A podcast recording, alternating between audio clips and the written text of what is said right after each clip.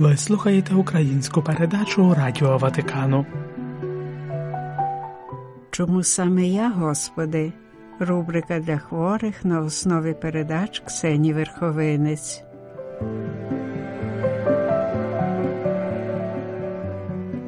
Майже 60 років слухачам Ватиканського радіо добре знайомий м'який голос Ксені Верховинець, а це творчий псевдонім Тетяни Шуфлин. Зокрема, протягом 40 років не можна було б і подумати про українську святу літургію з Ватикану без того, аби не згадати Тетяни, як диригентки та солістки хорів сестер служебниць непорочної Діви Марії та хору сестер Василянок. Як редакторка та дикторка українського відділу Ксенія Верховинець приготувала безліч святкових програм з нагоди церковних празників чи важливих подій в житті католицької церкви. Вона є авторкою численних рубрик.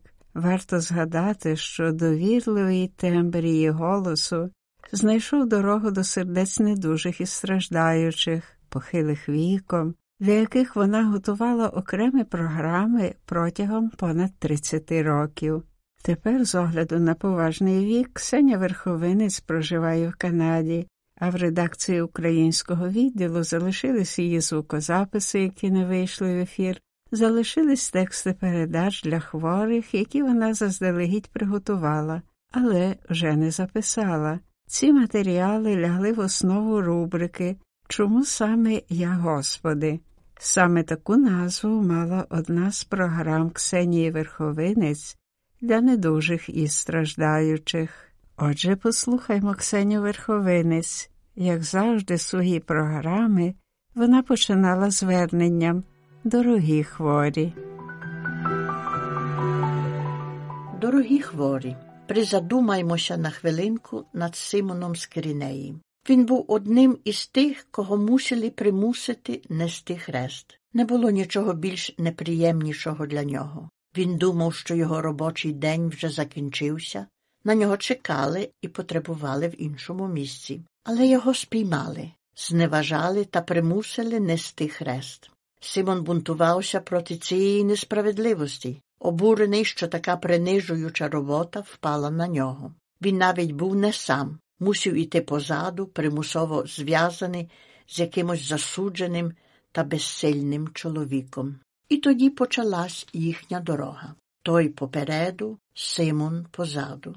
І Симон навчився, як іти поволі, зупинятись і знову йти слідами волі іншого, пристосовувати свою волю до волі іншого. Поволі його увага звернулась на цього чоловіка, який шкандибав без жодного слова, до цього терпеливого товариша, який не оглядався, і мовчання якого на кінець його зворушило. Він навчився приглядатись до цього чоловіка, до його терпеливості, яку ніщо не порушило, його неймовірних страждань, його доброти та лагідності в утішенні плачучих, винагороді тих, що йому допомагали, прощенні тим, що його ображали. Він відчув випромінювання його сили та ніжності, яка його оточувала і проникала. Він бажав наблизитись до Ісуса. Симон почав змінюватись, він ніколи так багато не навчився, як тоді. Він почав бачити Ісуса під цим тягарем хреста. І тоді, як на початку він бачив тільки хрест, жахливий і нестерпний, в кінці він бачив тільки Ісуса. Симон так довго боровся, так довго протестував проти цього Христа, а тепер за жодні гроші не бажав бути ніде інше на світі. Він вже прив'язався до Христа, вже було йому так добре, вже цілував це знаряддя смерти, яке його примусили нести. Немає гіршого страждання від того, як бути створінням. Ми немов слово, яке ніколи не є повністю висловлене, вічно непевне свого власного значення, слово, яке не чує, що його виголошує, слово, яке мусить задовольнятися тим, щоб тільки його висловлювали. Але тоді, коли припинимо нашу несамовиту боротьбу, стаємо нещасними, страшенно недостатніми, неспроможними висловити себе, віднайти свою поведінку. і ми плачемо в гніві та обуренні проти тих, хто за це відповідальний. Немає відпочинку для створіння, як тільки на руках його створителя. Тільки він може його завершити, звільнити від турбот і горя.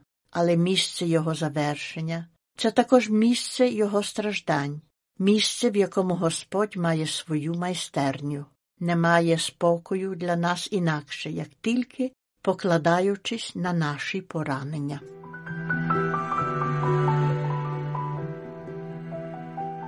Ксенія Верховинець пише страждання, хвороба, фізична неповноцінність ідуть разом зі смутком і слабкістю. І людина часто запитує, чому саме я, чому страждання на цій землі? У таких ситуаціях чимало людей відчувають спокусу засуджувати Бога, сумніватись, віддалятись від нього. Дійсно, як важко примирити будь-яке зло з тим безмежним добром, яким не перестає бути Бог, якого звемо Отцем згідно з навчанням самого Ісуса Христа. Таким є синівське свідчення, яке Христос дав про нього, аж до самого кінця, аж до слів, висловлених на Христі, до тривожного вигуку Боже мій, Боже мій, чому ти мене покинув? Або також до повної жертви. Отче, у твої руки віддаю духа мого.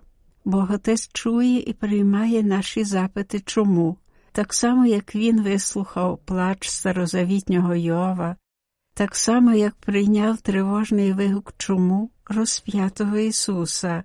Божа відповідь не є тією, якою ми очікували, не є навіть поясненням, які люди часто давали стражданням, коли вбачали в них кару за свої провини, або коли, не піддаючись бунтові, не мали іншої ради, як з фаталізмом погоджуватись на страждання. Перед цією тайною страждання особливої переконливості набирають слова пророка Ісаї. Думки бо мої, не ваші думки, і дороги ваші не мої дороги, слово Господнє, бо так як небо вище від землі, так мої дороги вищі від доріг ваших, і думки мої вищі від думок ваших. Ці слова можна з певністю застосувати до дороги страждання. Ніхто, так як Ісус Христос, не проникнув в тайну людського страждання, і ніхто так не виявив, як Він, спасенну силу, що міститься у стражданні, та всю могутність добра, що в ньому вкорінена. Він взяв на себе це страждання. Людське страждання досягло своєї вершини в Христових страстях, і воднораз воно війшло в зовсім новий вимір і в новий лад.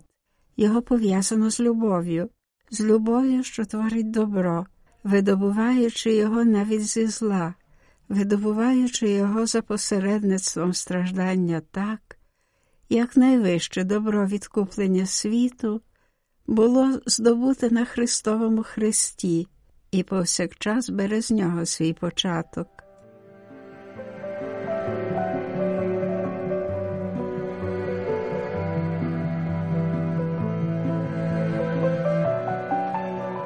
Ви слухали українську передачу Радіо Ватикану. Слава Ісусу Христу, Лаудетор Єсус Христос.